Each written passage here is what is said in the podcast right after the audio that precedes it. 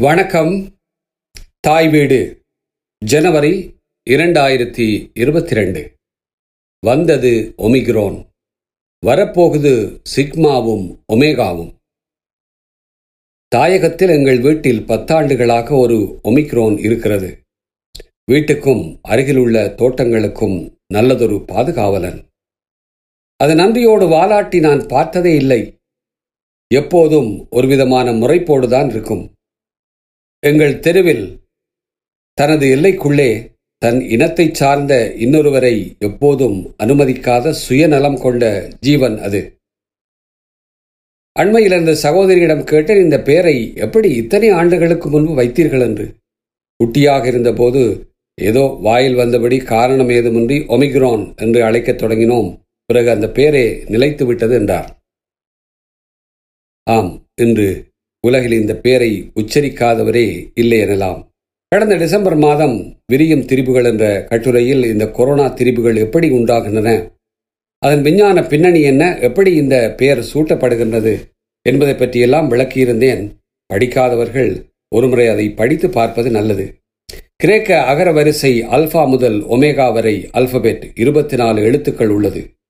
அதன் அடிப்படையில் தான் பெயர்கள் சூட்டப்படுகின்றன. அந்த வரிசையில் பதினைந்தாவது எழுத்துத்தான் ஒமிக்ரோன் அகர வரிசையில் வரிசைப்படியின்றி சிலவற்றை தவிர்த்து பெயர் சூட்டி கொண்டு வருகிறார்கள்.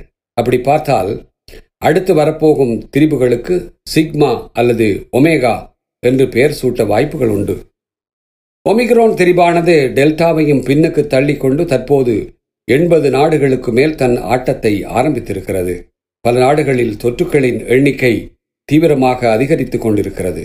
மீண்டும் பல நாடுகளில் லாக்டவுன் முறைகள் என்ற பொது முடக்கத்தை அமுல்படுத்த தொடங்கி இருக்கிறார்கள் கனடாவிலும் கட்டுப்பாடுகள் வலுவடைய தொடங்கி இருக்கிறது தடுப்பூசி எடுத்தவர்கள் எடுக்காதவர்கள் ஏற்கனவே நோய் தொற்றுக்கு ஆளானவர்கள் என்ற வேறுபாடுகள் பேதங்கள் ஏதுமின்றி ஒமிக்ரோனின் தாக்கம் தீவிரமடைந்து வருகிறது.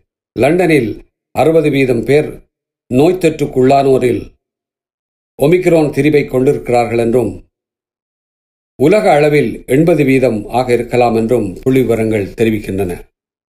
தென்னாப்பிரிக்கா மருத்துவர் ஏஞ்சலிக் என்பவர் மருத்துவமனைக்கு வந்த சில கோவிட் தொற்றுள்ள நோயாளிகளிடம் கொரோனாவிற்கான வழக்கமான அறிகுறிகள் இன்றி சற்று மாறுபட்ட அறிகுறிகள் இருப்பதை கடந்த நவம்பர் மாத இறுதியில் கண்டறிந்தார். அதாவது பொதுவான அறிகுறிகளான வாசனை மற்றும் சுவை இழப்பு ஒட்சிசன் அளவில் ஏற்படும் குறைபாடு போன்றவையின்றி வேறு சில அறிகுறிகளோடு இருப்பதை உணர்ந்தார்.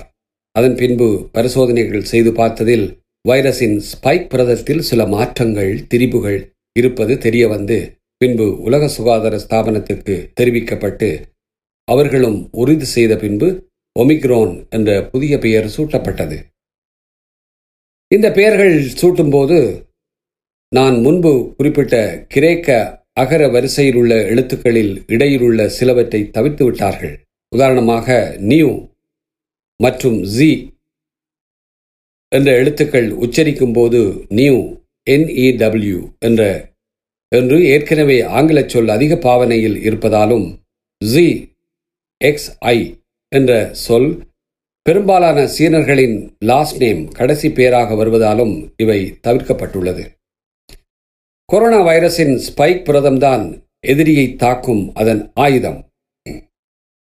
இயற்கையாகவே வைரஸ் மனிதரில் மற்றும் சூழலில் ஏற்படும் மாற்றங்களிலிருந்து தன்னை தக்க வைத்து கொள்ள தகவமைத்து கொள்ள தன் ஆயுதமான ஸ்பைக் புரதத்தில் உள்ள மரபணுவில் திரிபை அல்லது மாற்றத்தை ஏற்படுத்துகிறது.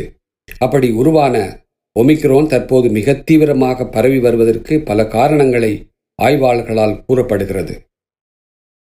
கொரோனா தடுப்பூசிகளால் ஏற்கனவே நமது உடலில் உருவான நோய் எதிர்ப்பாற்றலை அதாவது நமது உடலில் உள்ள நோய் எதிர்ப்பான்கள் என்ற ஆன்டிபாடிஸ் ஆயுதங்களை சில வேளைகளில் இவை ஏமாற்றி விடுகின்றன என்றும் இயற்கையாக நமது உடலில் உள்ள நோய் எதிர்ப்பாற்றலுக்கும் இவை டிமிக்கி கொடுக்கும் தன்மையை கொண்டுள்ளது என்றும் கண்டறியப்பட்டிருக்கிறது. அது மட்டுமல்ல நம்மை ஏமாற்றி தானும் அழியாமல் நம்மையும் அழியாமல் பாதுகாத்து தனது இருப்பை உறுதி செய்வதில் வைரஸ் புதிய யுத்திகளை கையாளத் தொடங்கியிருக்கிறது. அதனால் சுவாசப்பைக்குள்ளே அடிவரை உள்ளே நுழைந்து சுவாச செயற்பாட்டை குறைத்து ஒட்சிசன் இன்றி மூச்சு விட முடியாமல் முன்பு பலரை இறப்புக்குள்ளாக்கிய பாவத்திற்கு பரிகாரம் தேடும் வகையில் சுவாசப்பையின் அடிவரை உள்ள அல்வியோலை என்ற காற்றறைகள் வரை செல்லாமல் சுவாச பாதைகளான மூச்சு குழாய்க்குள்ளே புரோங்கஸ் தன் இருப்பை கொண்டிருக்கிறது. ஹாங்காங் பல்கலைக்கழகத்தினை சார்ந்த டாக்டர் சான் தலைமையிலான குழுவினர் சில நாட்களுக்கு முன்பு மேற்கொண்ட ஆராய்ச்சிகளில் பல புதிய தகவல்கள் வெளியாகியிருக்கிறது. அதன்படி நமது சுவாச பாதைகளான குறிப்பாக பிராங்கஸ் என்ற சிறிய கிளைகளாக சுவாச பைக்குள்ளே பிரிந்து செல்லும் குழாய்களில் அதாவது மூச்சு குழாய்களில் மட்டுமே ஒமிக்ரோன்கள் தங்கியிருந்து தங்களை பெருக்கிக் கொள்வதாக கண்டுபிடித்துள்ளார்கள். அதனால்தான் நிமோனியா என்ற தீவிர நோய் ஏற்படாமல் மூச்சு குழாய் அழற்சி என்ற பிராங்கைட்டிஸ் உண்டாகிறது என்பதையும் அறிந்துள்ளனர். இதனால்தான் உயிரிழப்பு வீதம் குறைந்து ஆனால் பரவும் வீதம் அதிகரித்திருக்கிறது. காரணம் அப்பர் ரெஸ்பிரேட்டரி டிராக்ட் என்ற மேற் சுவாச பாதைகளில் ஒமிக்ரோன்களின் குடியிருப்பு என்பதால் இருமல் தும்மல் இல்லாமல் கூட சாதாரணமாக விடும் வெளிமூச்சிலிருந்து ஒமிக்ரோன்கள் வெளியேறி அடுத்தவரை இலகுவில் தொற்றிக் கொள்கின்றனவாம் வழக்கமான முன்னைய வகை கொரோனா திரிபுகளின் குறிகளை விட ஒமிக்ரோனின் குறிகள் சற்று மாறுபட்டவை என்பதும் இது அதிகம் பரவுவதற்கு காரணமாக அமைகிறது. தற்போது ப்ளூ சீசன் காலம் என்பதால் அதன் அறிகுறிகளை கொப்பியடித்தது போலவும் இருப்பதால் பலர் கவனமின்றி பரிசோதனைகளை செய்யாமல் இருந்து விடுகின்றனர். ஒமிக்ரான் கொஞ்சம் மனம் மற்றும் சுவை பிரியர் போலும் ஏனென்றால் அந்த உணர்வு நரம்புகளில் தாக்கத்தை ஏற்படுத்தாமல் சுவை மனம் மாறாது. ரசித்து ருசித்து நாம் சாப்பிடுவதை தானும் வாயில் எச்சில் ஊற ரசிக்கும் தன்மையுள்ளது என்று தோன்றுகிறது. லேசான மூக்கொழுகுதல் தலைவலி தும்மல் உடல்வலி சோர்வு தொண்டை அழற்சி லேசான காய்ச்சல் மற்றும் வறட்டு இருமல் என்று இவை எதுவும் கூட இல்லாமல் இருக்கலாம். இவைதான் ஒமிக்ரோன் கா ஒமிக்ரோன் காட்டும் அறிகுறிகள். ஆனால் பெரும்பாலானவர்களில் ஏசிம்டமேட்டிக் என்ற எந்த அறிகுறிகள் இன்றி இன்றியும் நோய் தொற்று ஏற்படுகிறது. டெல்டாவை விட பாதிப்பில் தீவிரத்தன்மை அதாவது மூச்சு திணறல் நிமோனியா இறப்பு என்ற நிலை குறைந்திருந்தாலும் நோய் தொற்று பரவுவதில் மிகவும் அதி தீவிரத்தன்மை காண முடிகிறது. இதில் முன்னேதைப் போல வயது வித்தியாசமின்றி எல்லா வயதினரையும் தாக்கும் ஆற்றல் கொண்டதாகும். உலக சுகாதார நிறுவனத்தின் பொதுச் செயலாளர் டாக்டர் டெட்ராஸ் குறிப்பிடும்போது ஒமிக்ரோன் ஒரு சாதாரணமான தொற்று தீவிரத்தன்மையற்றது என்ற எண்ணம் பலரிடம் இருக்கிறது அது தவறு என்று எச்சரித்திருக்கிறார்.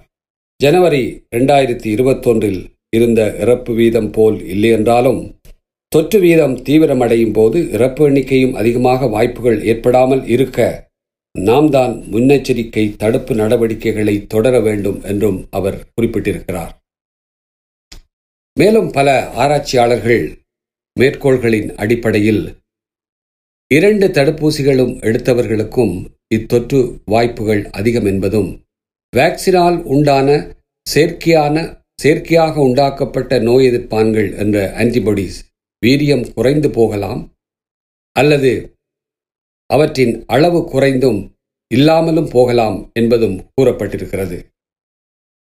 ஏனெனில் நான் முன்பு குறிப்பிட்டது போல வைரஸின் ஸ்பைக் புரதம் எனும் ஆயுத வலிமை முன்பை விட திரிபடைந்து மாறியுள்ளது என்பதால் பல மாதங்களுக்கு முன்பு இருந்த வைரஸில் இருந்து எடுக்கப்பட்ட மரபணுக்களின் படிமங்களின் பிரதிகளில் இருந்து தயாரிக்கப்பட்ட தடுப்பூசிகள் இனி செயலற்று போகலாம் என்றும் இதற்கு ஏற்ற வகையில் தடுப்பூசிகளில் அவ்வப்போது மாற்றம் தேவை என்றும் ஆராய்ச்சியாளர்கள் குறிப்பிடுகிறார்கள்.